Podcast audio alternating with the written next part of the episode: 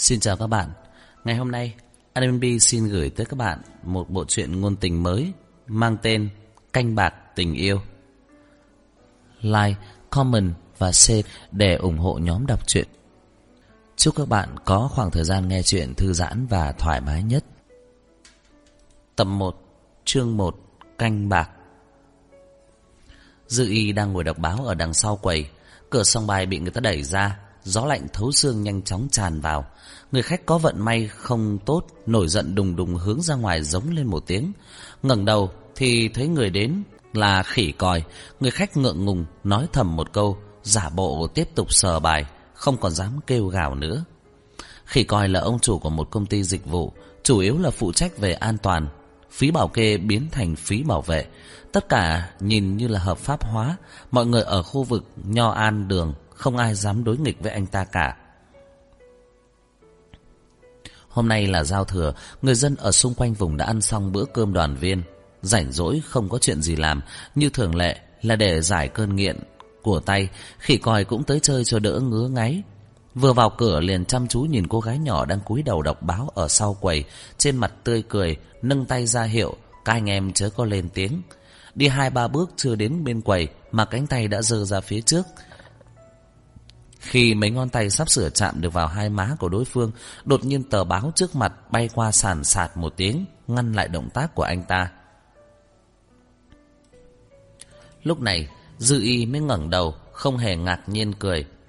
Anh Dũng, tới rồi à? Mở một bàn cho anh chứ. Bên trong sòng bài không giống như bên ngoài tuyết rơi ngập đường, nhiệt độ từ hai bên bệ máy điều hòa trước sau đều giữ ở 29 độ. Xung quanh bàn bài, khói thuốc lượn lờ, tỏa ra hai luồng màu hồng đào nhạt, vừa khéo in lên hai bên mặt của Dư Y. Tóc dài đen bóng, nửa che xương quai xanh, vừa biến nhác lại tùy ý. Ở bên dưới là áo sơ mi cổ chữ V lớn, được may rộng thùng thình, không màng đến hoàn cảnh tuyết rơi ra sao. Khỉ còi cảm thấy được cơn ghiền phát ra càng mạnh, thu tay lại, ho nhẹ một tiếng. Để tránh mất mặt trước anh em, anh ta cả giỡn. Mở một bàn, em chơi cùng. Dư y cười khẽ. Tiếc là em làm việc ở đây mấy tháng rồi mà vẫn chưa học được chơi mặt trượt, bài tú lơ khơ gì. Dư y đến nho an đường. Vào ngày cuối hè, song bài đăng tuyển người làm, vừa dán lên thông báo mướn người, cô liền vào ứng tuyển. Ngày hôm đó, khỉ còi thắng bài đến quên cả trời đất. Trong lúc vô tình ngẩng đầu trông thấy Dư Y, bỗng nhiên cảm thấy kinh ngạc như thể cô là người từ trên trời giáng xuống. Sau đó, liền thua ngay hai ván, liền đẩy mặt trượt. Thoáng một cái đã đi đến quầy. Bà chủ xong bài, cầm giấy chứng thư lẩm bẩm. Dư Vĩ. Dư Y sửa lại. Y, đọc là Y ạ. Vừa nhìn thấy đúng là một người trí thức, khi coi trước giờ chưa bao giờ gặp qua người tên này Nhưng chẳng hề ảnh hưởng đến cửa miệng của anh ta Lúc nào cũng treo ba chữ M.I.I Khỉ còi không ngồi trong phòng riêng, Dư y liền đến vị trí gần máy điều hòa Mở một bàn cho anh ta. Trước mặt có một cái tivi treo trên tường Đang chiếu hài kịch Tết cuối năm. Đây là một chỗ tốt nhất, Khỉ còi vừa lòng hỏi Dư y. Này, một cô gái nhỏ như em Tết không về nhà, Người nhà không nói em sao? À đúng rồi, quê em ở đâu nhỉ Dư y rót nước, vào trà. Lần lượt đưa tới trước mặt của bốn người, Mỉm cười nói, Tết đi làm Tiền thưởng nhiều Không ai chê tiền được Khỉ còi thích tiền Những lời này anh ta thích nghe Cũng quên đi câu trả lời lạc đề của Dư y Nhân tiện lại thuyết phục cô đến công ty dịch vụ của mình làm Tiền lương và phúc lợi đều là hạng nhất khi nói nước miếng văng tứ tung, lúc đó điện thoại di động bỗng nhiên vang lên khi coi hung hổ nghe điện thoại. Sau khi nghe chợt bật dậy thật mạnh, ghế dựa bị đẩy suýt lưỡng ngã cả xuống đất. Không biết người ở đầu bên kia điện thoại là ai, hiếm khi anh ta cúi đầu khom lưng, nói vài câu liền vội vã bỏ đi. Dư y bưng trà, mỉm cười xoay qua thay trà một bàn khác. Khi còi ra ngoài gió, dùng mình lạnh một cái, mở miệng là có từng luồng sương khói Năm nay toàn thành phố cực kỳ lạnh, lạnh đến không thể tưởng tượng nổi. Anh ta hơi cáu kỉnh một chút. Phải làm sao đây? Không phải nói là tuần sau sao? Sao hôm nay lại tới? Đi được vài bước, anh ta nhớ tới phía bên kia đã dặn, chờ cho các anh em không biết chuyện gì đi xa, rồi anh ta mới vội vàng chạy đến ngõ vào của Nho An Đường. Hứng gió lạnh 5 phút, rốt cuộc nhìn thấy đèn xe ở xa xa, anh ta vội vàng tiến đến, cười nịnh nọt, ngồi vào trong chiếc xe thứ nhất, nói với người ở trong xe. Đại ca, ông chủ của anh ngồi trong xe đằng sau à? Trong xe chỉ có một mình Trang Hữu Bách liếc anh ta một cái nói. Dẫn đường. Một câu thừa cũng không có. Khỉ coi thầm mắng trong lòng, trên mặt vẫn ân cần. Hai chiếc xe có rèm che theo sát phía sau. Vị trí của nho an đường hẻo lánh cho tới bây giờ đều không có liên quan đến quy hoạch kinh tế, dáng vẻ kiến trúc vẫn giữ như vài chục năm trước. Một loạt nhà ở ven sông đã bị bỏ trống, mặt sau cửa hàng và dân cư xen lẫn với nhau. Khu nhà này được thành lập cũng có một số lượng người đáng kể, đáng tiếc nhà đất vẫn rẻ như bèo, không ai hỏi đến. Đi vào trong nữa, mặt đường càng rộng, nhà cửa càng thư thớt dần. Xung quanh không có đèn đường, khắp nơi yên tĩnh, Rốt cuộc đã tới địa điểm. Xe dừng lại ở bên ngoài tường rào. Khi coi nhảy xuống đẩy cửa. Một cái sân sáng ánh đèn Một tòa nhà ba tầng phong cách cổ xưa đập vào mắt. Tường trắng ngói đen Cổng hình vòng tròn. Thấy rõ ràng nhất là ban công lộ thiên ở lầu ba rất to. Một gốc cây đại thụ rậm rạp ở bên trên, Cũng không biết làm sao mà sống được. Khỉ còi nghênh đón tất cả xe có rèm che tiến vào. Sân nhỏ ngay lập tức chật trội không thể tả. Anh ta vừa lén nhìn hai chiếc xe có rèm che Vừa nói với chàng hữu bách. Em em không biết là các anh hôm nay đến. Nhà đã được quét dọn, Đồ gia dụng đều đổi mới. Chỉ là em chưa kịp dọn sân đang nói Hai người đàn ông đã bước xuống từ trong cái xe thứ ba Một người đeo kính Khuôn mặt nhã nhặn Một người dáng dấp thấp bé Diện mạo bình thường Khỉ còi đang cân nhắc Trong hai người họ Thì ai là ông chủ Thì thấy tài xế của chiếc xe thứ hai đã xuống hơi khom lưng mở cửa sau.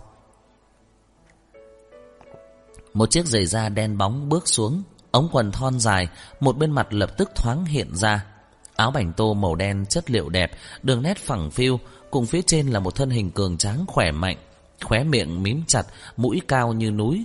Sau khi đứng thẳng, người kia khẽ kéo lại một chút vạt áo đang mở rộng, thân hình cao lớn bất ngờ, hơi hơi nghiêng đầu, ánh mắt xẹt qua khỉ còi đang ngốc nghếch ngơ ngác không chút biểu cảm, nhưng khí thế như núi. Khỉ còi không dám nhìn thẳng, vội tươi cười như lấy lòng, nhưng khi mở khóa cửa lại run cầm cập hồi hộp. Chàng Hữu Bách đã kiểm tra từ dưới lên trên một vòng, kiểm tra phòng ngủ chính lầu 2 thật cẩn thận một lần. Thấy ga trải giường, chăn đệm đều ngăn nắp trong tủ quần áo, không dính một chút bụi bặm nào của trước đó. Lúc này mới vừa lòng Cắt ngang khỉ còi đang thao thao bất tuyệt Vồn vã không ngừng Tổng giám đốc ngụy thích yên tĩnh Không cần phái anh em cậu lại đây Cũng đừng đi rêu rao khắp nơi với người khác Khỉ còi lại nói Em biết rồi Vừa rồi em cũng không để cho anh em đi theo Chỗ này còn thiếu cái gì thì anh cứ nói, Ngày mai em đưa đến. Hai người đàn ông đi xuống lầu, Thì người đàn ông đeo kính mắt chợt Phá chiếc tivi. Người đàn ông lùn từ trong bếp ra nói, không có đồ ăn, Tôi nấu nước sôi rồi. Trang Hữu Bách nhìn khỉ còi, Có cái gì để ăn không? 30 Tết, Cửa hàng ở Nho An Đường đều đóng cửa không tiếp khách. Không ai trong lúc gia đình sum họp Lại đi ra tiệm ăn bánh bao cả. Chỗ này lại cách xa khu trung tâm Và lại đã 11 giờ Chắc cũng không còn bán đồ ăn nữa Nhu cầu cấp bách Khi còi còn nhớ tới chỗ cung cấp bánh bao Mì sợi cho người trong sòng bài Chắc bây giờ còn chưa đóng cửa Vội lên tiếng lên lấy điện thoại di động gọi cho Dư Y. Chuông reo hai lần vẫn chưa có ai bắt máy, anh ta lại gọi cho máy riêng của sòng bài. Cuối cùng xác định là sòng bài đã đóng cửa. Khi còi nghĩ đến nhà trọ của Dư Y cách đó không xa, liền cắn răng mượn xe của Trang Hữu Bách mà rời đi. Khi còi vừa đi khỏi, Trang Hữu Bách rốt cuộc ngồi đối diện với người đàn ông ở trên sofa bằng da màu nâu. Tổng giám đốc Ngụy, cậu là người thân ở bên nội của tôi, biệt danh là Khỉ Còi là lưu manh của vùng này. Có chút bản lĩnh nhỏ, không có vấn đề gì lớn đâu. Ngưng một chút, thấy sắc mặt của anh mỏi mệt, lại nói. Có muốn lên lầu nghỉ ngơi trước hay không? Ngụy Tông Thao thoáng nhìn qua đồng hồ trên cổ tay. Còn một giờ nữa, xem chương trình mừng xuân đi. Thoải mái thảnh thơi giống như là đi du lịch vậy. Tiếng đập cửa vang lên ở bên kia, Dư Y đang bưng món canh cuối cùng ra khỏi bếp. lấy di động ra định xem chương trình Xuân phát sóng trực tiếp. Sau khi nghe tiếng vang, cô đứng lên, chậm rãi để chén canh nóng xuống. Cho đến khi cánh cửa bị đập muốn hư, cô mới trả lời. Tới đây, tới đây. Cửa vừa mở, cô ngạc nhiên kêu lên. Anh Dũng. Khỉ còi đã phát cáu. Em làm sao đấy? Điện thoại cũng không nghe, cửa thì không mở. Anh gọi cho em à? Em đang bận ở trong bếp, em không nghe được thấy tiếng chuông reo. Khỉ còi nghe thấy hai chữ nhà bếp, ngửi được mùi đồ ăn, không màng lý do từ chối gì của cô, liền đẩy cô ra, đi vào bên trong, chỉ vào đồ ăn nóng trên bàn. May quá, hơn nửa đêm rồi mà em còn nấu cơm. Nhanh nhanh gói đồ ăn này lại, anh cần dùng. Nửa đêm, có người đến cướp đồ ăn, Dư y mím môi im lặng. Khỉ còi không thèm để ý, tự tay tìm cà mèn. Sau khi đóng gói xong thì thấy sắc mặt của cô hơi trầm xuống. Đúng là vẻ mặt chưa từng thấy, bộ dáng khác hẳn với vẻ mỉm cười lãnh đạm thường ngày, nhưng lại khiến cho anh phát run. Khỉ còi thầm chửi một tiếng mẹ, chỉ biết đổ thừa, trách người không mời mà đến, hại anh em Tết bận rộn. Lấy ra 500 đồng nhét vào tay của Dư Y, nói lấy lòng. Em gái đừng nóng, thật sự là anh cần dùng gấp. Hôm nào, anh mời em một bữa tiệc lớn, nhá. Vốn định trong lúc đẩy cửa còn có thể đụng đến tay của Dư Y. Khi còi miên man nghĩ, ai ngờ vừa đụng tới cánh tay của cô, liền thấy Dư Y nghiêng mình, thuận tay cầm lấy tờ 500 đồng, ngầm lui về phía sau vài bước. Anh Dũng khách sáo quá. Khi còi căm giận mình làm sao mà rộng rãi như vậy, buồn bực đem đồ ăn trở về căn nhà cổ, không quên giới thiệu phong thổ một phen. Một sòng bài vẫn còn mở cửa, đây là cô gái nhỏ trong sòng bài làm, cơm cuối năm của cô ta để em mang hết tới đây. Trang Hữu Bách đưa cho anh ta một ngàn đồng. Ờ Thay tôi cảm ơn cô ta. Ba món ăn mặn Một món canh Đồ ăn thường ngày trong nhà Nhưng thật ra hương vị không tồi Làm cho người ta chảy nước miếng. Tiễn khỉ còi về Bốn người ngồi lại bàn ăn. Người đàn ông lùn chừa lại một phần đồ ăn cho tài xế đã vào phòng ngủ, Rồi múc một chén canh nóng cho ngụy Tông Thao. Tổng giám đốc ngụy, Vết thương của anh còn chưa khỏe, không thể ăn nhiều dầu mỡ đâu. Ở bên trong phòng khách, Máy sưởi đã ấm dần, ngụy Tông Thao cởi áo bành tô, Ăn một ngụm canh, Bỗng nhiên dừng lại nhướng mày. Là canh gà đậu phộng, Không phải là người bản xứ. Đúng không giờ Tiếng pháo nổ ở bên ngoài nhà át cả giọng nói của người dẫn chương trình mừng xuân trong tivi. Dư y đang cầm chén múc canh ra trước đó, chậm rãi đi đến ban công. Sau khi dựa vào lan can ăn một lúc lâu, tiếng pháo còn chưa dứt, Cô ngửa đầu uống hết một ngụm cuối cùng nhíu mày nhìn ra căn nhà cổ ba tầng xa xa Không biết từ lúc nào lại có ánh đèn sáng lên tựa như là một ngôi sao vậy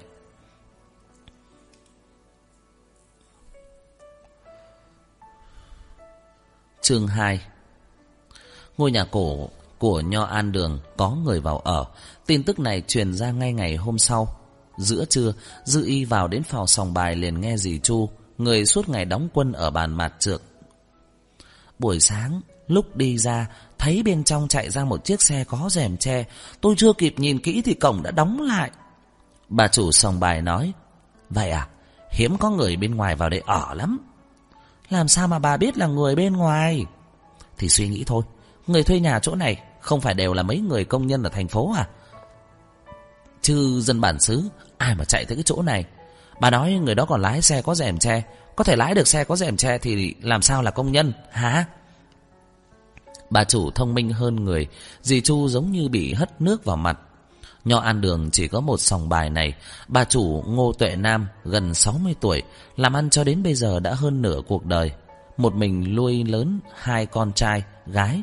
Hiện giờ con gái đã lấy chồng. Ở vùng bên cạnh Nho An Đường, Mở một khách sạn 3 sao.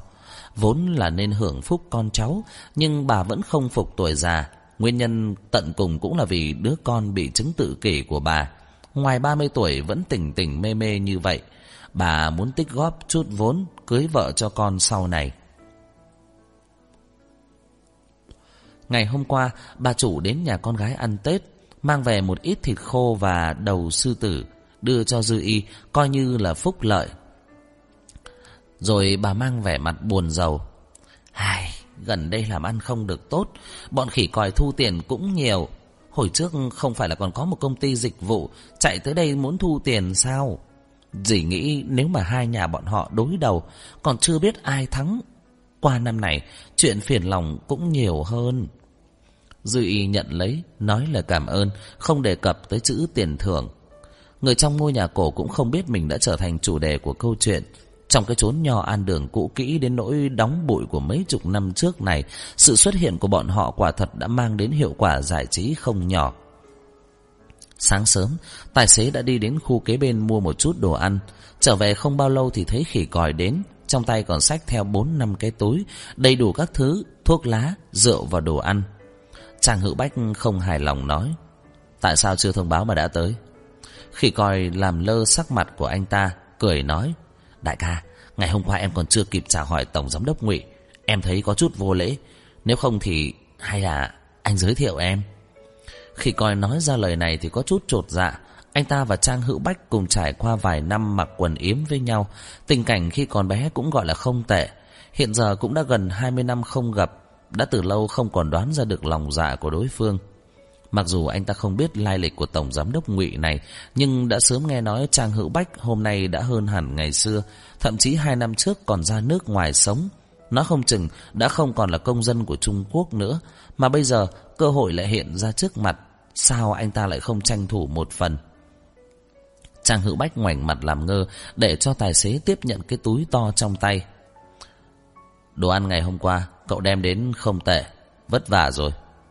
Anh ta chỉ thuận miệng nhắc Muốn nhanh chóng đuổi khỉ còi đi Khỉ còi lại tự hiểu ngầm Liền xoay người chạy đến sòng bài Kêu Dư Y làm vài món ăn sáng Bà chủ liền quyết định thay Dư Y Cho cô hai tiếng đồng hồ thoải mái Trang Hữu Bách nhận lấy đồ ăn nóng hôi hổi Vẫn không cho khỉ còi vào nhà như trước Đi đến bên bàn ăn hỏi Có ai muốn ăn không? Hai người khác đều lắc đầu Ngụy Tông Thao đang ngồi đọc báo trên sofa Không liếc nhìn nhưng giống như có con mắt đằng sau ót. Đổ đi. Dự y không biết đồ ăn mà cô làm đã hồn vào thùng rác. Cô liếc nhìn một phòng đầy khách, xoay cổ tay một chút, tiếp tục đi châm trà cho bọn họ. Hôm qua, khỉ coi còn chưa bồi dưỡng tình cảm với Dư Y được, cho nên hôm nay sau khi xong mọi công việc, liền chạy qua như mọi ngày, móc hai vé xem phim ra mời Dư Y cùng đi xem. Phim mới, hôm nay vừa mới chiếu rạp. Hôm nay nếu em không rảnh, ngày mai cũng được. Dù sao mấy ngày này Rạp phim đều mở cửa mà Anh ta cũng học khôn Nghiên cứu tất cả các lựa chọn qua một lần Chắc hẳn Dư Y không còn cách nào để viện cớ Ai ngờ Dư Y lại nói Phim này đúng không? Ngô Thích luôn muốn xem Là của buổi tối hôm nay à? Anh ấy có thể có thời gian. Dư Y nhìn khỉ còi Cười nói Anh Dũng vé này thực sự tặng cho em sao? Ngô Thích chính là đứa con trai có chứng tự kỷ của bà chủ, tai to mặt lớn, ngơ ngác ngây ngốc, Khỉ còi làm sao mà bằng lòng lãng phí vé xem phim, lại cảm thấy lời nói của Dư Y có chút vấn đề. Nhưng vé đã đưa ra, chẳng còn cách nào có thể lấy lại. Sau đó anh ta mới tỉnh ngộ, rõ ràng là bị Dư Y xoay vòng vòng. Vé là mình tặng cho cô ấy, không phải là dùng để hẹn hò, tất cả đều là do cô quyết định. Trong lòng khỉ còi ngứa ngáy không nhịn được, quyết định Lần sau từng câu từng chữ đều sẽ nói rõ Sẽ không cho cô nói nữa Ngô Thích đã ngoài 30 Đi đường hay cúi đầu Sợ người lạ anh ta không phải là thật thích Dư Y Nhưng anh ta thích đi xem phim Bởi vậy Dư Y cầm vé xem phim quơ quơ trước mặt anh ta Anh ta cố gắng mở miệng Muốn xem Cho muốn xem Bà chủ vừa lòng đưa cho Dư Y 10 đồng để đến lúc đó mua một chút bắp rang và nước uống. Khi đêm đến, nho an đường lặng ngắt như tờ. Lại đang là mùng 1 Tết, cửa hàng tạp hóa vẫn chưa buôn bán. 8-9 giờ còn có người đi qua trước ngôi nhà cổ. Chắc là mới ăn cơm ở nhà hàng nào trở về, đang bình luận chất lượng và giá cả của món ăn. Ngụy Tông Thao hiếm khi được nghỉ ngơi nguyên ngày, mở cửa sổ phòng, hít thở không khí một chút. Bên ngoài cửa, Trang Hữu Bách hỏi anh có muốn dùng bữa tối hay không. Ngụy Tông Thao mị vịn cửa sổ, ngón tay theo thói quen nhịp gõ gõ nhẹ, cũng không trả lời. Qua một hồi lâu mới đủng đỉnh bước ra ngoài cửa phòng. Chàng Hữu Bách biết rõ thói quen của anh ta, vội hỏi. Tổng Giám đốc Ngụy, ngày mai tôi bảo người đem một bộ thiết bị tập thể hình lại đây. Thấy anh ta im lặng, chàng Hữu Bách lại tiếp tục. Ở bên ngoài rất lạnh, mặc áo khoác vào rồi đi. ngụy Tông Thao ra đến cửa cũng không quay đầu, giọng điệu thản nhiên. Sao mà dài dòng thế? Nhiệt độ mặc dù thấp, lại có thể đánh tan sự mịt mờ, ý thức tỉnh táo trong nháy mắt. Ngụy Tông Thao chỉ mặc phong phanh một cái áo sơ mi, tay áo sắn lên, lại cởi hai nút, phút chốc đã nhập vào trong bóng đêm. Phim đã kết thúc, Ngô Thích lợi dụng Dư Y xong thì không để ý đến cô nữa, cúi đầu đi thẳng về phía trước. Dư Y chậm rãi đi theo sát ở sau anh ta, đèn đường âm thầm kéo dài bóng của cô. Khi thì ra trước, khi thì ra sau, giống như đang chơi trốn tìm với chính mình vậy. Ven bờ sông không một bóng người, những căn nhà ở bên bờ, một số còn nguyên vẹn, một số đã sụp đổ phân nửa, ngay cả lan can cũng sứt mẻ hơn phân nửa. Người đi đường không cẩn thận có khi bị rơi cả xuống. Ngô Thích có nhớ mẹ đã dặn, sợ mình sẽ té xuống, lúc đi qua thì tránh khá xa. Đi ở đầu bên kia của đường cái, Dư Y cố tình đi dọc theo lan can, hai tay đút vào trong túi, ung dung thoải mái cất bước. Khăn quàng cổ rất dày, bao gần lấy nửa khuôn mặt của cô, vẻ mặt hết sức thích thú. Ngô Thích đang muốn gọi Dư Y qua, đột nhiên nghe thấy phía sau chuyển đến tiếng bước chân rồn rập. Anh ta ngoảnh đầu lại theo tiếng động, chỉ thấy bốn năm người đàn ông đang vọt tới bên này, quát tháo cái gì đó, không khỏi bị dọa cho nhảy dựng lên. Ngô Thích không hiểu, Dư Y thì lại thấy rất rõ ràng. Người đàn ông dẫn đầu chỉ vào hướng Dư Y hô. Chính là con nhỏ đó. Dư Y vừa nghe, lui về phía sau một bước theo bản năng, sau đó lập tức có phản ứng, xoay người chạy về phía trước. Nhưng hai giây chần chừ trước đó khiến đối phương đã đoạt được thời cơ. Mới vừa được vài bước thì bà vai bị tóm chặt. Một câu con mẹ nó gần trong gang tấc. Tiếc là nói chưa xong thì đối phương kêu lên một tiếng oái, lùi một bước, xoay người nâng lên cẳng chân bị đá đau. Dư y đá thẳng một cái mạnh mẽ dứt khoát vào mặt đối phương. Đối phương không phòng bị nên cứ như vậy mà hét lớn rồi ngã xuống sông.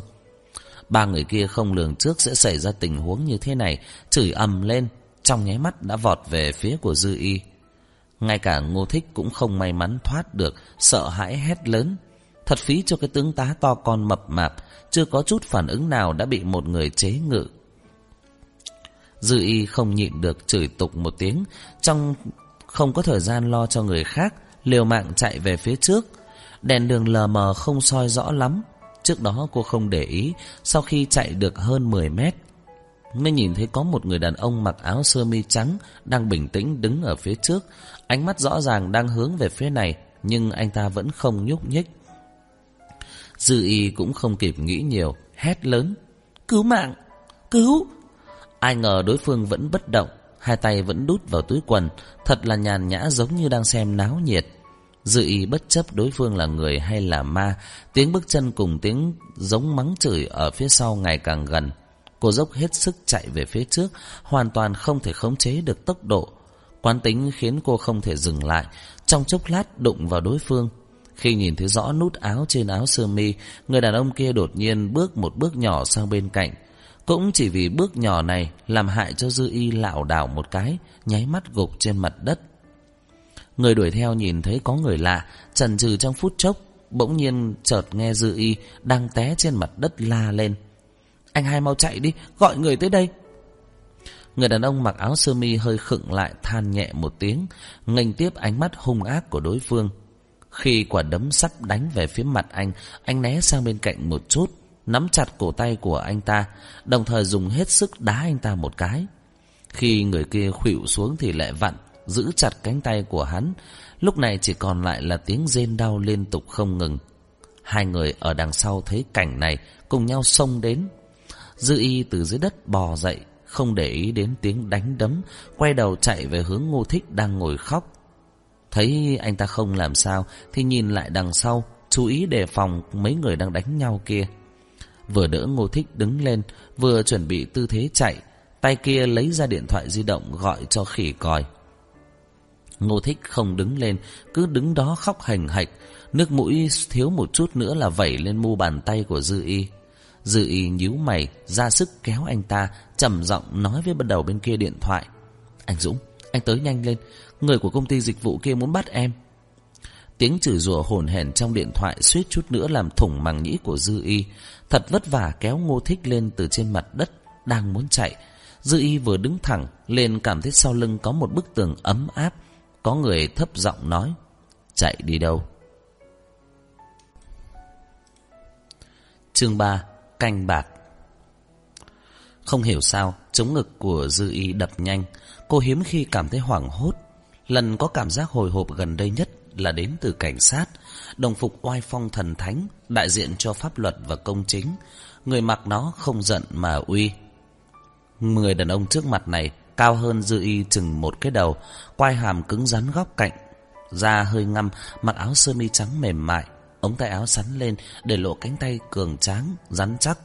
Đường gân nổi lên giống như ẩn chứa sức mạnh đáng sợ. Lúc này anh ta đang nhìn xuống Dư Y Không lộ ra vui buồn Nhưng vẫn tạo ra cảm giác áp bức trong tim. Không giận mà tự uy Thì ra nó là như vậy. Nhưng mà trong nháy mắt Dư Y lập tức phản ứng lại nhếch môi, chân thành nói. Anh à, vừa rồi thật sự cảm ơn anh. Nếu mà không có anh tôi thật sự không biết phải làm sao bây giờ. Giọng điệu rất chân thành, Ngay cả ngô thích đang khóc thút thít cũng dừng lại. Những điều dạy bảo của mẹ một lần nữa có hiệu quả, Anh ta cảm giác được ý nghĩ của Dư Y, Lên cũng nói, Cảm ơn. Cảm ơn trước khiến cho anh từ bị động trở thành chủ động, Giống như biến thành anh hùng ngay lập tức. Khóe môi của ngụy Tông Thao khẽ cong lên, Không thể nhận ra mấy. Anh chậm rãi đem tay áo bị tuột xuống khi đánh nhau với người ta, Sắn lên lại. Ngón cái và ngón trỏ nắm nhẹ vào vải, chậm rãi đảo qua một vòng, lật lên trên khéo léo, thanh thản. Đứng trong gió lạnh với một cái tư thế khó có thể hình dung, kiên cường hơn cả cây cổ thụ, làm cho người ta có cảm giác anh luôn luôn là như vậy. Dư y lập tức quyết định, người trước mặt nếu có thể giữ khoảng cách được thì giữ khoảng cách. Khỉ còi đến cực nhanh, anh ta ở gần đây, hiếm khi tối nay không có đi ra ngoài chơi. Sau khi nhận được điện thoại của Dư y, anh ta lập tức triệu tập anh em tới chỗ này.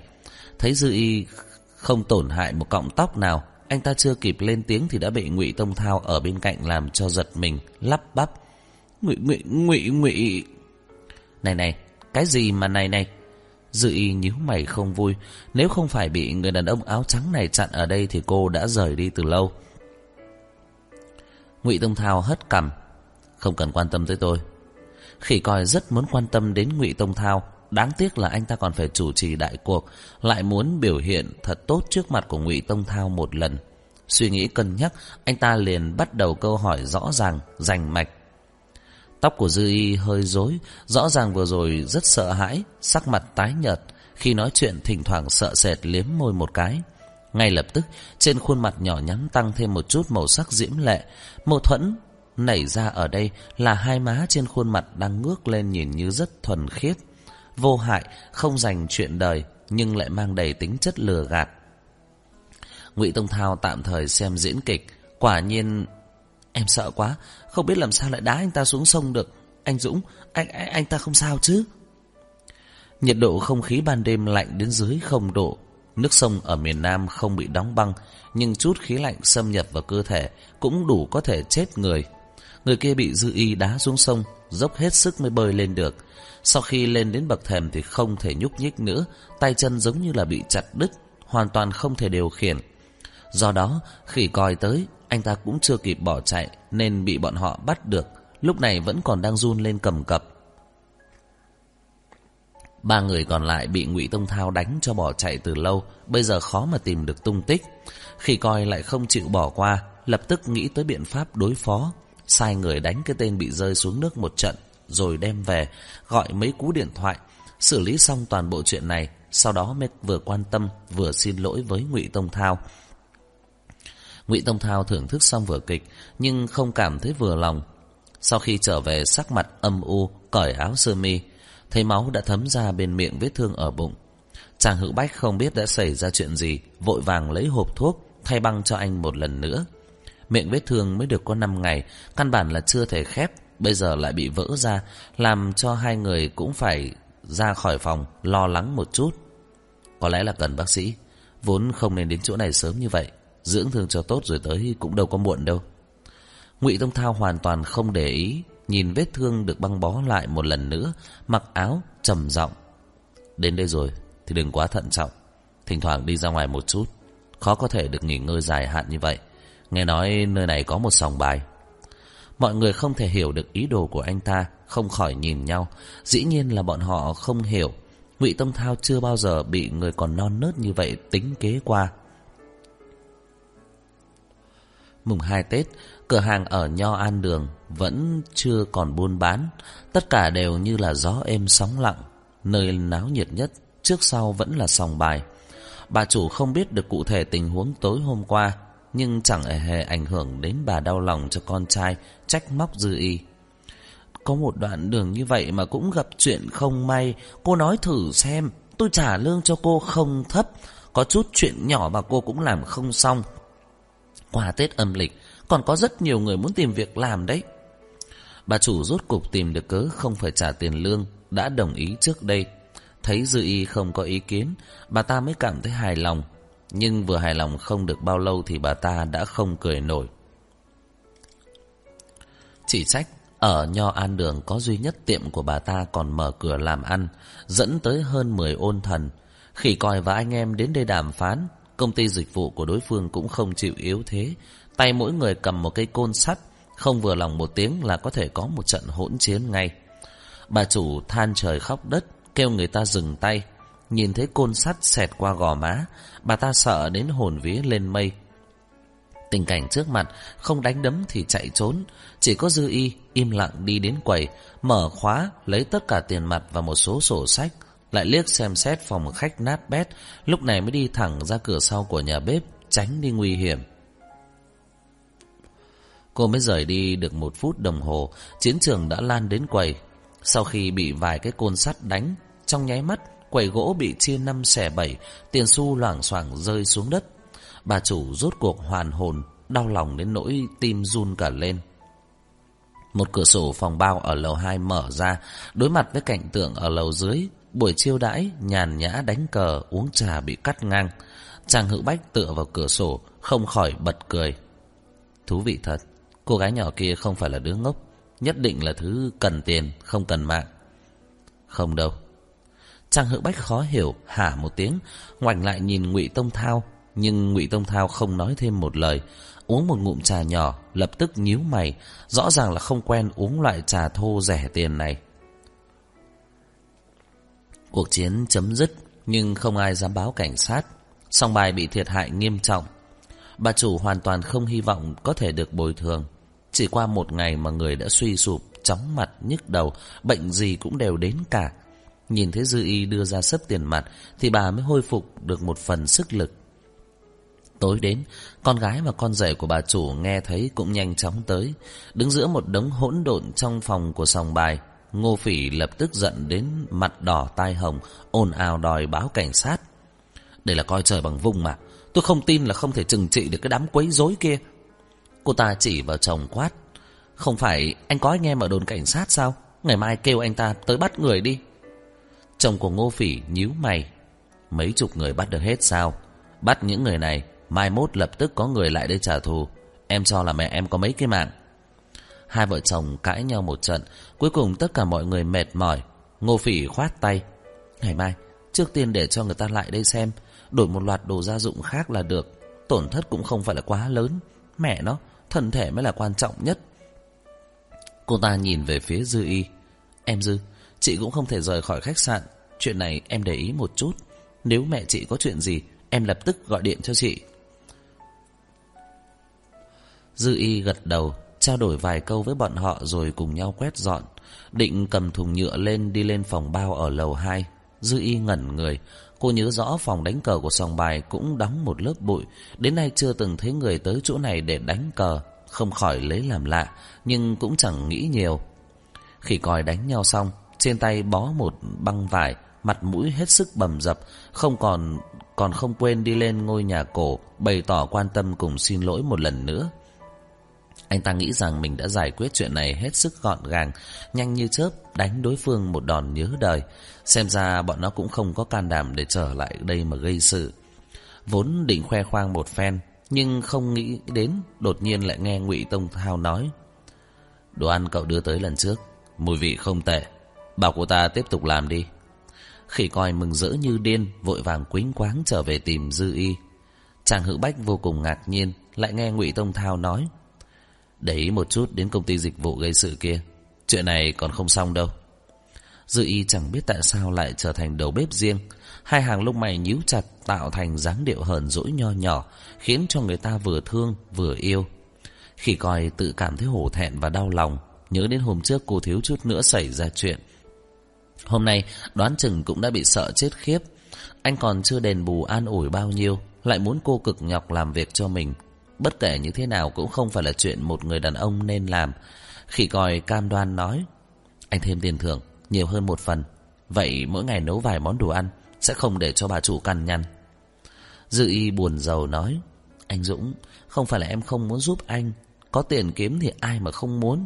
Nhưng anh xem, với tình trạng này của song bài, em không thể phân thân được. Khỉ còi vỗ ngực, thay cô trông coi những chuyện linh tinh ở chỗ này, dư y có thể thoát khỏi bụi bặm. Chẳng qua cũng chỉ là nấu vài món đồ ăn sáng, vốn cũng không tốn bao nhiêu thời gian. Cô rút cuộc, cười tủm tỉm đồng ý. Ai ngờ đâu ngày hôm sau, khi coi lại gãi đầu xuất hiện, hiếm khi lộ ra bộ dáng cười khổ, kéo ghế ngồi ở nhà bếp xem dư y xào rau. Khói dầu mỡ phả vào mặt, anh ta ho khan vài tiếng, nghe dư y hỏi. Anh Dũng, anh không có chuyện gì chứ? Chỗ này khói dầu mỡ nhiều, nếu không anh cứ ra ngoài chờ.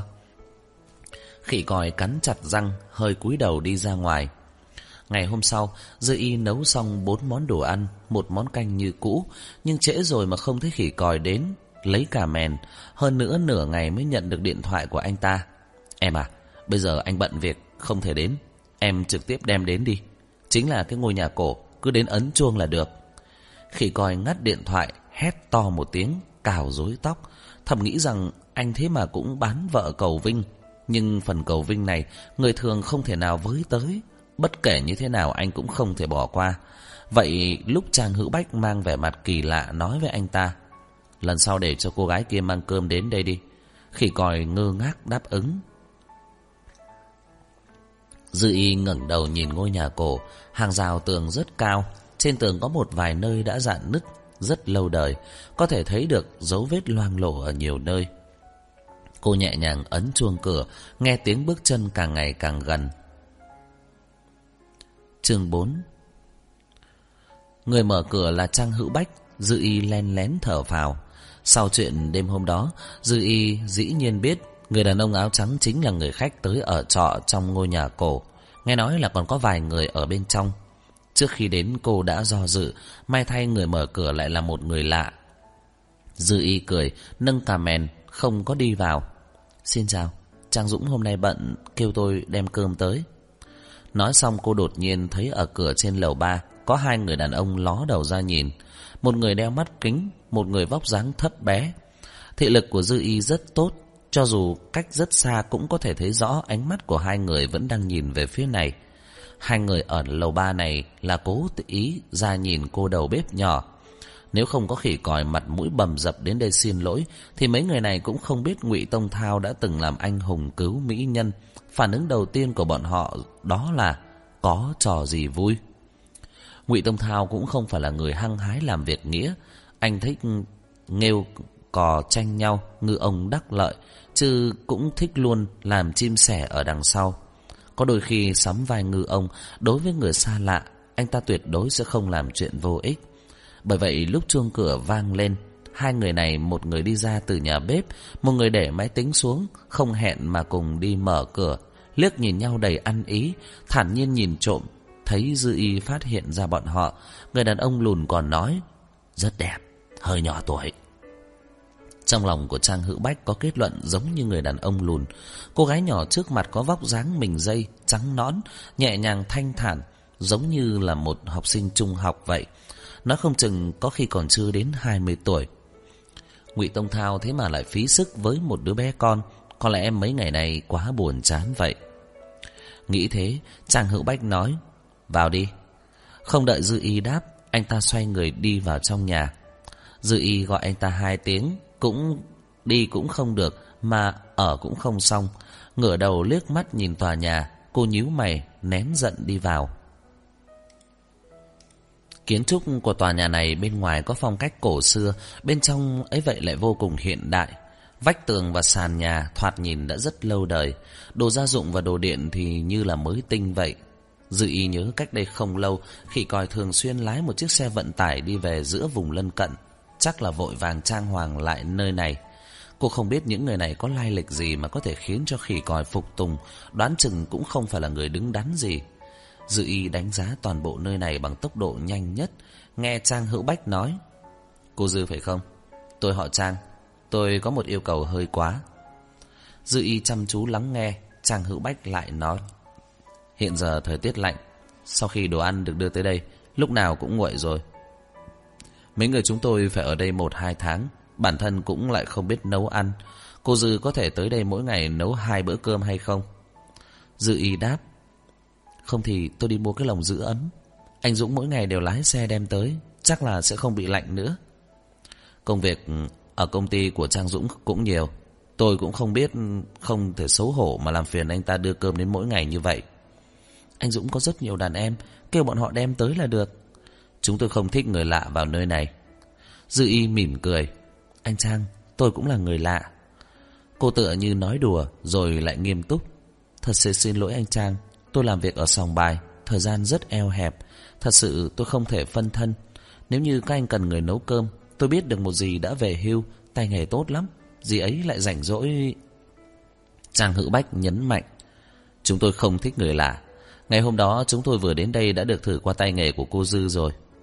Dư y cảm thấy như đàn gầy tai trâu Cô đã hoàn thành nhiệm vụ hôm nay Không muốn ở lại lâu Đang định mở miệng cáo từ Chợt nghe tiếng bước chân truyền đến Đế giày ra dẫm lên cầu thang gỗ Phát ra tiếng cộp cộp rất nhỏ Nhịp bước vững vàng Lại có chút hờ hững Dư y ngẩng đầu nhìn thì thấy người đàn ông mặc áo sơ mi trắng ngày hôm đó. Hôm nay anh ta mặc một cái áo khoác ngoài màu xám đậm. Quần áo được cắt may tinh tế, vừa vặn ôm lấy người.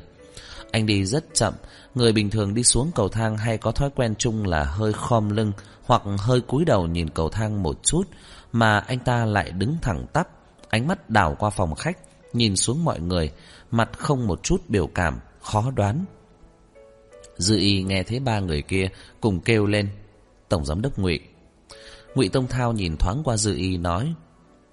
Giữa trưa xong bài mới mở cửa. Sau này 10 giờ cô lại đây nấu cơm. Thời gian eo hẹp không cho phép, Dư y cố gắng nhẫn nại.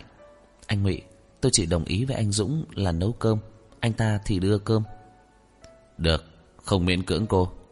Ngụy Tông Thao đi đến bàn ăn, mở cà mèn, nhìn về phía mấy người trang hữu bách. Làm gì mà đứng đờ ra vậy Đồ ăn nguội rồi Dư y có chút mờ mịt Cảm thấy không hiểu chuyện này ra sao Cô đã chuẩn bị tranh luận với ngụy Tông Thao Ai ngờ chưa nói một câu đã bị anh ta làm cho im Dư y cực kỳ không thích cái cảm giác này, Bắt đầu hay kết thúc Đều bị người khác nắm ở trong lòng bàn tay. Sau khi Dư y đi khỏi, Trang Hữu Bách mới ngập ngừng. Tổng giám đốc ngụy, Không phải là nói để cô ta tới đây nấu cơm hay sao? Cưỡng ép người ta thì có ý nghĩa gì đâu. Ngụy Tông Thao gảy gảy đồ ăn dư y làm, Giống như đang quan sát đánh giá. Một miếng cũng chưa đụng tới, Khiến cho người đàn ông lùn Đem đồ ăn ở nhà bếp đến. Và lại cũng không phải là do cô ấy quyết định. Quả thật không phải là do dư y quyết định. Ngày hôm sau Khỉ còi vẫn như cũ Nói bận việc. Dư y lại mặc kệ. Khỉ còi lên ở đầu bên kia điện thoại. Nịnh nọt ấy cả người anh đều bị thương. Tay thì gãy xương, mỗi ngày đều phải đi đến bệnh viện, còn phải nghĩ biện pháp đối phó với đám người bên kia gây sự. Nếu anh mà có thời gian thì làm sao anh để cho em cực nhọc. Cuối cùng, ngay cả bà chủ cũng đứng ra, rất ngạc nhiên nói. Tiểu Dư, cháu để cho đám đàn em của khỉ còi lo chuyện của sòng bài đi, gì cũng không nói gì đâu. Bây giờ khỉ còi để cho cháu nấu cơm, sao cháu lại không chịu? Bà chủ thở dài, ở trên trán dường như thêm vài nếp nhăn, sắc mặt vàng võ tiểu tụy. Chỗ này của dì thật sự không đắc tội nổi với anh ta. Không phải gì không biết là anh ta thích cháu. Hai ba ngày bữa, hai ngày, ba bữa lại chạy tới đây. Từ đó đến giờ chưa từng chịu khó như vậy. Bây giờ ngay cả đàm phán cũng đến đây, báo hại... Bà chủ nhìn xung quanh sòng bài nát bét, mắt đầy tư máu, ngân ngấn nước. Dì không trách cháu Cháu xinh đẹp làm cho người ta yêu thích ấy là chuyện tốt Hồi đó lúc chưa quen Cháu chạy đến đây ứng tuyển Dì không nói hai lời liền mướn cháu Bỏ mặc tủ tiền cho cháu trông coi Dì rất tin tưởng Thôi, giúp dì, đừng để xảy ra chuyện nữa. Dì đã 60 tuổi rồi, bị giày vò như thế này thì không thể nào chịu nổi. Bà chủ không phải là không hối hận vì đã thu nhận một người đẹp như vậy vào sòng bài. Dư y làm việc ở đây cũng có điều lợi. Cái lợi rõ ràng nhất là khỉ còi khách sáo với bà hơn rất nhiều. Thu phí dịch vụ cũng không tham lam vồ vập như trước. Nhưng chuyện phiền toái cũng không ít. Bộ dáng xinh đẹp dễ dàng bị trêu hoa gẹo nguyệt. Lúc ban đầu, ngay cả con rể của bà cứ hai ngày ba bữa lại chạy tới. Nếu không phải khỉ còi tỏ rõ thái độ, thì làm sao còn có bình yên. Mà bây giờ, bà cũng chẳng dám đuổi việc dư y. Ngộ nhỡ khiến cho khỉ còi không vui, thì cái sòng bài của bà làm sao có thể làm ăn được nữa. Bà chủ nói hết tình hết lý, rốt cuộc thuyết phục được dư y mang cơm đến trong lúc khỉ còi không rảnh, mỗi ngày chạy hai chuyến. Chuyện của sòng bài cũng không khiến cô lo, nhận hai phần tiền lương, nhưng dư y lại không hề thấy thoải mái. Cô chú ý nếm thử đồ ăn mình làm, nhưng không cảm thấy được tài nấu nướng của mình có gì đặc biệt. Sau đó, cô còn làm những món đặc sản của Lư Xuyên mà mình không quen làm. Bọn họ cũng không có ý kiến. Xem ra, không phải là vì yêu thích món ăn quê hương của cô. Cô quan sát mỗi ngày, thấy được nơi này quả thật đúng như lời của Trang Hữu Bách, không hoan nghênh người xa lạ. Mấy ngày liên tục đều không có người lạ ra vào. Có một lần gặp đàn em của khỉ còi, vâng lệnh đến tặng quà, người đó bị ngăn ở ngoài cửa. Còn vì cùng cảnh ngộ mà thông cảm nói với Dư Y. Ây, bọn họ không cho cô vào sao? Đúng là kiều căng ghê gớm thật đấy. Dư Y không biết phải làm sao, chỉ có thể mỗi ngày làm xong đồ ăn thì nhắn thời gian đưa tới. May mà bọn họ cũng không nhắc lại yêu cầu kia, cũng không cần cô đi vào, toàn bộ giao dịch đều hoàn tất ngay tại cửa. Ngay từ đầu, Dư Y theo thói quen mà ngẩng đầu liếc nhìn tầng 3 một cái, đúng lúc đụng phải ánh mắt của Ngụy Tông Thao. Vào một buổi trưa mùa đông, mặt trời đã lên cao, một cây cổ thụ đứng lặng dưới ánh mặt trời. Ngụy Tông Thao dựa vào lan can của ban công lộ thiên, ánh nắng vàng rực rỡ trên đỉnh đầu, làm cho người ta lóa mắt. Cách xa như vậy, anh vẫn có thể trông có vẻ vô cùng cao lớn, toàn thân tỏa ra khí thế bức người. Một bên mặt ánh sáng chói mặt trời, một bên mặt tàn nhẫn, lạnh lùng. Dư y thu hồi ánh mắt, trước mắt có một điểm đen mơ hồ. Sau khi cơn lóa mắt ngắn ngủi qua đi, cô mới hít sâu một hơi. Từ đó về sau cô không còn nhìn về hướng đó nữa, cũng không biết có phải là ảo giác hay không. Cứ mỗi một lần đem cơm đến, cô đều cảm thấy phía trên đầu có ánh mắt đang nhìn cô chằm chằm vậy. Và không chỉ có một đôi mắt. Người đàn ông đeo kính nói, Cô đầu bếp nhỏ đi rồi Người đàn ông lùn liếc nhìn cửa sổ phía trên Tổng giám đốc Ngụy vẫn còn đang nhìn Dư y trở lại sòng bài Dì Chu và vợ chồng Ngô Phỉ đang ngồi nói chuyện phiếm với nhau ở bên trong sòng bài đã thay đổi một đống bàn ghế mới Vết sâu trên vách tường cũng đã được sửa lại Bà chủ đã bớt đau lòng Phấn chấn trở lại Muốn mở cửa làm ăn Ngày khai trương được quyết định một lần nữa là vào cuối tuần Bà chủ sốc lại tinh thần đi pha trà. Thấy Dư Y đã trở lại liền kêu cô vào bếp, lấy hấp lấy mấy cái bánh bao. Ngô Phỉ vẫn còn chưa có ăn cơm trưa. Dư Y bưng bánh bao nóng hổi đi ra, nghe dì Chu đang nói. Có phải cháu đưa ít quá hay không? Cho nên họ không cần... Ngô Phỉ đáp. Cái này mà còn ít à? Uống một đống rượu, thuốc lá, còn phiếu mua sắm trị giá 10 ngàn. Cộng lại thì cũng mấy chục ngàn rồi, bọn họ còn không cần. Ngô Phỉ kinh doanh khách sạn 3 sao ở vùng lân cận Nho An Đường. Khoảng thời gian trước nghe nói hai cục cảnh sát phải mở tiệc, mà trùng hợp là vào mấy tháng trước, khách sạn được tu bổ. Vì lễ Tết nên tiến độ chậm một chút, đến bây giờ vẫn còn chưa xong, chỉ có thể chọn khách sạn để tổ chức. Những khách sạn có chi phí và cấp bậc rất xa hoa sang trọng thì không được chọn. Vừa khéo là một người bạn học của dì Chu giữ chức cao ở trong cục, Ngô Phỉ liền nghĩ đến cô sẽ thông qua sự quen biết. Ai ngờ đâu người đàn ông kia dường như là một người thanh liêm. Dì Chu khó hiểu nói. Ông ta tốt như vậy. Năm sáu năm trước, dì muốn con giúp con gì đều chức. Không biết đã đưa ông ta bao nhiêu lợi. Bây giờ, sao lại có thể không thèm tiền?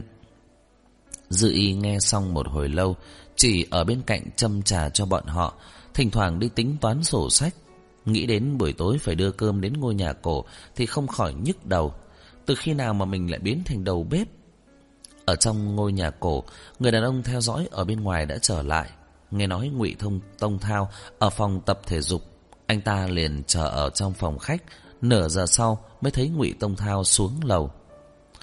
Ngụy Tông Thao ngồi xuống sofa, Vừa xốc áo lên để thay thuốc, Vừa hỏi, Có chuyện gì? Người đàn ông đeo mắt kính nói Dạ vâng Hôm nay truyền ra tin tức của công ty dịch vụ kia. Ngụy Tông Thao gật gật, Vết thương trên bụng đã dần khép lại. Anh ta vừa nghịch băng gạc, Vừa suy nghĩ, Không bao lâu liền thấp giọng ra vài chỉ thị. Tối hôm nay sẽ có mưa to. Từ hồi cuối năm trước đến năm nay đã gần một tháng không mưa. Đất đai và cây cỏ nhìn như rất khát khô. Sấm sét trên bầu trời không ngừng gào thét. Dư y cảm thán Ông trời vẫn như cũ Mang cà mèn đi bộ đến ngôi nhà cổ. Cô có vẻ bất mãn vì bị khói dầu mỡ của nhà bếp hun nấu. Kiểu này, đọa đầy còn cao hơn so với bưng trà rót nước ở sòng bài. Cô suy nghĩ biện pháp để phủi tay công việc này. Đang lo tập trung nghĩ, bỗng nhiên nghe một tiếng bụp. Cái bóng dưới chân không thấy đâu nữa, rông tố gào thét. Toàn bộ con đường Nho An Đường rơi vào bóng đêm vô tận. Chương năm. Nho An Đường không hề được báo trước, bị cúp điện.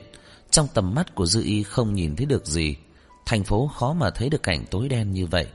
Chỉ có ở nơi cổ xưa đến nỗi dường như đất đá ở dưới chân cũng mốc meo lên thì mới có thể tối mù mịt đến như thế này. Cho đến khi một tia chớp xẹt qua bầu trời, trong nháy mắt, Dư Y thấy rõ con đường phía trước trống trải không một bóng người. Cô chán nản, cắn chặt răng, tay cầm cà mèn và dù che mưa, tay kia thò vào trong túi, lấy điện thoại di động. Điện thoại di động không có chức năng đèn pin, tỏa ra ánh sáng yếu ớt, vẫn như cũ, cái gì cũng nhìn không rõ. Đường dây điện ở đây là cùng một mạng, Dư Y nghe rõ những lời này, cô không rảnh, vuốt đi nước mưa ở trên mặt, khó khăn, nhấc bước trong mưa to. Miệng hé ra, gió lạnh và nước mưa tràn vào. Cô vừa chạy, vừa hét. Cứu tôi với! Không ngừng quay đầu lại nhìn xung quanh, hy vọng có người có thể nghe thấy. Nhưng nửa bóng ma còn chẳng có. Lúc cô vô cùng hoảng sợ thì đột nhiên trong làn mưa tầm tã, sáng lên ánh đèn xe chói mắt. Cô nhìn đến biển xe, ở trong sân ngôi nhà cổ đậu ba chiếc xe có rèm tre, Sân nhỏ hẹp chật ních, không muốn người để ý cũng khó. Dư y mỗi ngày đưa cơm hai chuyến, đã nhớ kỹ biển số xe. Giờ phút này, một chiếc xe trong đó đang dừng ở đây. Dư y đã từng gặp qua cúp điện toàn diện lúc mới tới Nho An Đường. Lúc ấy là vì sửa lại đường bộ, chẳng bao lâu lại có điện. Đêm nay có sấm sét, có thể là vô tình đánh vào đường dây điện. Dư y chỉ có thể đổ thừa tại bản thân xui xẻo. Nhớ tới hôm nay nhận được điện thoại từ ngôi nhà cổ, kêu cô đưa cơm đến trễ hơn một giờ. Nếu thời gian như ngày thường thì bây giờ cô đã ở nhà từ lâu rồi. Dư y vừa oán hận, chỉ mau chóng nhanh chóng thấy ánh sáng. Đang ngóng trông, cách đó không xa lại xuất hiện một điểm sáng. Ở trong mưa to nhìn thấy có chút biến dạng mơ hồ, nhưng Dư y thấy rất rõ ràng, đó là vài ánh đèn pin. Thậm chí xung quanh cô tràn ngập tiếng mưa to ầm ĩ, nhưng cô vẫn có thể nghe được phía trước có người đang nói. Dư y hết sức vui mừng, vội bước nhanh về phía trước. Đèn pin phía trước đột nhiên chiếu vào mặt cô. Cô nghiêng đầu, tránh đi ánh sáng làm chói mắt. Chờ đến khi cô nhìn thấy lại, bất thình lình nghe thấy phía trước người ta kêu la phấn khởi, bước chân chạy lại đằng này. Dư y chăm chú nhìn, loáng thoáng thấy phía bên kia hiện ra ba khuôn mặt đàn ông. Trực giác của cô thấy không ổn, nhớ tới bốn người khí thế ảo ạt tối hôm mùng một đầu năm, Dư y lập tức quay người, không chút do dự chạy về phía trước. Lập tức nghe những tiếng chửi rủa truyền đến, rốt cuộc cô khẳng định kẻ đến không có ý tốt, đành liều mạng chạy nhanh hơn. Mưa to gió lớn, dù che trở nên vướng víu, Dư y nghĩ rằng mình không thể chạy thoát khỏi ba người đàn ông kia. Mưa như đánh vào trên mặt người, cô dứt khoát ném đi cà mèn và dù, mặc kệ tầm nhìn đang mơ hồ, chỉ không ngừng suy nghĩ còn bao lâu mới có thể chạy đến chỗ có người. Ba người đàn ông đuổi theo Dư y, vừa kêu gào vừa đe dọa tăng tốc độ. Bọn họ bất đắc dĩ, tay vừa muốn cầm dù, vừa muốn soi đèn, nhất thời không thể đuổi kịp. Bọn họ thấy Dư Y ném đồ đi thì dứt khoát vứt đi cái dù vướng víu. Giơ đèn pin, tức giận nói, còn kìa, đứng lại cho bố, không thì bố giết mày. Dư Y nghe rõ những lời này, cô không rảnh vuốt đi nước mưa ở trên mặt, khó khăn cất bước chạy trong mưa to, miệng hé ra, gió lạnh và nước mưa tràn vào. Cô vừa chạy vừa la hét, cầu cứu, không ngừng quay đầu lại nhìn xung quanh, hy vọng có người nghe thấy. Trong lúc cô đang vô cùng hoảng sợ, thì đột nhiên trong màn mưa tầm tã sáng lên ánh đèn xe chói mắt. Dư y như vớ được phao cứu mạng, mừng rỡ như điên, tăng tốc độ. Không nhận ra là đèn xe đột nhiên phát sáng, mà không phải là từ xa tiến tới gần. Cô rốt cuộc chạy tới bên cạnh xe thở phì phò, lau mặt một cái, nhìn người đàn ông đang ngồi cầm lái. Ngụy Tông Thao theo con đường đi tới, chờ đợi đã lâu. Hôm qua Ngụy Tông Thao nghe được tin tức từ người đàn ông mang mắt kính. Thứ nhất, đêm nay sẽ cúp điện vào lúc sáu giờ rưỡi. Thứ hai, đối phương đã triệu tập hơn 30 người, chuẩn bị chu đáo làm việc. Thứ ba, khỉ còi cùng với một số cửa hàng ở Nho An Đường sắp bị rủi ro, bao gồm cả người phụ nữ của khỉ còi. Khỉ còi cho rằng lần trước đã đàm phán khiến đối phương khoan nhượng, nhưng Ngụy Tông Thao không cho là như vậy. Bọn họ có can đảm tới bắt Dư Y. Sau khi bị thê thảm như thế, thì làm sao có thể nén được giận. Chỉ là không nghĩ rằng đối phương lại rất có đầu óc, cố ý phải chờ một đêm mưa như thế này để mà hành động. Lại còn dùng cách làm cho nơi này cúp điện, cảnh tối lửa tắt đèn, trời lại mưa, thấy không rõ mặt, tìm không ra chứng cứ.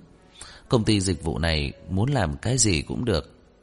Ngụy Tông Thao nhìn Dư Y đang gõ vào cửa kính xe, cô gái nhỏ xinh đẹp lúc này ướt sũng, cả gương mặt nhỏ nhắn dính đầy nước mưa, ngay cả đôi môi nhỏ hé ra khép lại cũng đầy ướt át, chật vật như vậy. Anh Ngụy, anh Ngụy! Cô kêu lên rồi kéo cửa ra sau xe, thấy không mở được, lại quay ra gõ cửa trước, gấp gáp. Có người đang rượt theo tôi, anh cho tôi lên xe đi. Dư y nhìn lại phía sau, có thể là vì nhìn thấy nơi này có xe nên ba người kia cũng dừng chân, nhưng cũng không có bỏ đi, không nói không chừng là đang bàn bạc gì đó. Cô nghe thấy Ngụy Thông Tông Thao cất giọng, "Tại sao?" Dư Y đang căng thẳng, lúc đầu vẫn chưa nghe rõ, chỉ nói, "Anh Ngụy, anh mở cửa cho tôi lên xe." Thấy Ngụy Tông Thao nghiêng đầu liếc nhìn, ánh mắt ngờ vực, vẻ mặt khoanh tay đứng nhìn, Dư Y rốt cuộc mới hoàn hồn ngập ngừng nói, "Anh Ngụy." Ngụy Tông Thao nhìn cô, bên ngoài mưa càng lúc càng lớn, trong mắt cô hiện lên một tia mờ mịt, so với ngày thường càng lộ ra vẻ tinh khiết. Khuôn mặt nhỏ nhắn chỉ bằng bàn tay, tái nhợt, trong suốt, tựa như là một đứa bé, ngây thơ lại đáng thương. Ngụy Tông Thao cười, mặt không biểu cảm. Tại sao tôi phải giúp cô? Dừng một chút, lại lạnh lùng nói. Tôi rất ghét hai loại người. Một là loại người tính kế với tôi, một là làm trái ý tôi. Anh nhìn về phía trước, hài lòng khẽ nhịp nhịp tay. Cô nói xem. Dư y ngưng lại một chút, tỉ mỉ quan sát người trước mặt, cứng rắn, lạnh lùng. Cô tựa như thấy lại cảnh tượng mặt mũi hung tợn, khác với khi ở dưới ánh mặt trời. Trong bóng đêm này ma quỷ không cần phải ẩn núp nữa. Dư y nghĩ lại từ đầu đến cuối, trong lòng nặng trĩu, thầm mắng anh một tiếng ấu trĩ, ngoài miệng lại rất nhanh trí. Anh Ngụy, chuyện lần trước là tôi không phải, hôm đó là tôi không nghĩ kỹ, tôi xin lỗi. Bắt đầu từ mai tôi sẽ đến nhà đúng giờ để nấu cơm, một ngày ba bữa cũng được, anh Ngụy. Dư y nhìn động tĩnh của ba người ở xa, siết chặt cửa kính xe, cầu khẩn. Anh Ngụy, anh giúp tôi đi, để cho tôi lên xe, anh Ngụy. Tay của Ngụy Tông Thao đột nhiên rời tay lái, Dư y đang nhìn vẻ mặt mong đợi. Bỗng nhiên thấy bàn tay ấy lướt qua đồng hồ xe, hướng về phía bên phải, cầm lấy tay phanh. Ngụy Tông Thao không thèm nhìn Dư y, trầm giọng: "Tôi còn chán ghét loại người thứ ba, cho rằng tôi là người tốt." Nói xong, động cơ ầm ầm khởi động, xe nhanh chóng chạy đi, Dư y bị kéo ngã xuống đất sững sốt, hai giây không dám tin, còn ba người kia đang chạy về phía cô. Cần gạt nước Cần mẫn gạt qua gạt lại Mưa rơi như chút nước Ngụy Tông Thao vẫn lái xe về phía trước Đường cái tối mịt mù chỉ có ánh sáng đèn xe của anh. Chốc lát sau anh đã thấy ngôi nhà cổ, bỗng nhiên nhớ tới hình ảnh lúc nãy mưa gió mãnh liệt. Dự y ném cả dù và cả mèn, thân hình nhỏ đáng thương đứng trong màn mưa, chạy lâu như thế cũng chỉ chạy được một khoảng cách ngắn như vậy. Ngụy Tông Thao gấp gáp đánh một vòng, chạy quay lại hướng hồi nãy. Dư y bị ba người kia bắt được, cô ra sức gào thét dãy giụa, quần áo ngoài ướt sũng nước mưa khiến cho động tác chậm chạp. Một người trong số họ ôm lấy cô, cách áo khoác mạnh mẽ sờ soạn cô, Dư y hét lên chói tai nhưng lại không có một chút sức lực nào. Mặt khác, hai người đàn ông đằng kia ồn ào, muốn làm gì đó thì phải tìm một chỗ, ở đây mưa to quá. Người đàn ông đang ôm dư y có chút gấp gáp, từ lâu đã thấy con này đẹp rồi. Nói xong thì kề miệng vào, dự y gắng sức đẩy hắn ra, liều mình quay đầu chửi ầm lên. Người nọ hết sửng sốt thì dùng sức mạnh hơn, không ngờ rằng một cô em nhỏ yếu điệu lại mạnh bạo như vậy, càng thêm kích thích. Ba người đang định rời đi, đột nhiên phát hiện tiếng động lạ phía sau. Một chiếc xe có rèm che giống như là bị mất khống chế vọt về phía bọn họ. Ba người sợ hãi nhảy dựng lên, nhanh nhẹn sang bên để né tránh. Người đang ôm Dư Y đẩy cô ra, nhưng lại đẩy Dư Y thẳng vào hướng đầu xe đang lao nhanh tới. Tiếng phanh xe chói tai chìm trong cơn mưa, bánh xe khéo léo chính xác dừng ở vị trí đã dự định. Nhưng Dư Y bị sức mạnh đẩy từ sau về phía trước, đụng vào đầu xe một cái, kêu đau một tiếng rồi ngã xuống đất. Ngụy Tông Thao xa sầm ánh mắt, mở cửa xe đứng giữa trời mưa, thong thả đi về phía trước. Ba người kia chật vật tránh né thì nổi giận đùng đùng. Ban đầu bọn họ còn đang lo lắng trong xe có nhiều người, có thể đánh không lại. Bởi vậy lúc trước khi Dư Y chạy đến bên cạnh xe, bọn họ do dự mất một vài phút đồng hồ. Bây giờ khoảng cách xe rất gần, rốt cuộc thấy rõ chỉ có một người đàn ông, không khỏi tăng thêm can đảm, hùng dữ kêu gào. Còn mẹ mày, bớt xen vào chuyện của người khác đi. Một người đàn ông nhanh chóng ôm lấy dư y còn đang đau chưa hoàn hồn đứng dậy. Cơn háo sắc còn chưa nguôi, cánh tay vòng qua trên ngực của cô. Ngụy Tông Thao không để ý tiếng kêu gọi đầu hàng của mấy người này, trái lại liếc về phía dư y, mỉa mai hử một tiếng, tràn đầy châm biếm, lập tức đi về phía bọn họ. Hai người kia nhắm vào anh, hét lớn một tiếng vung nắm đấm.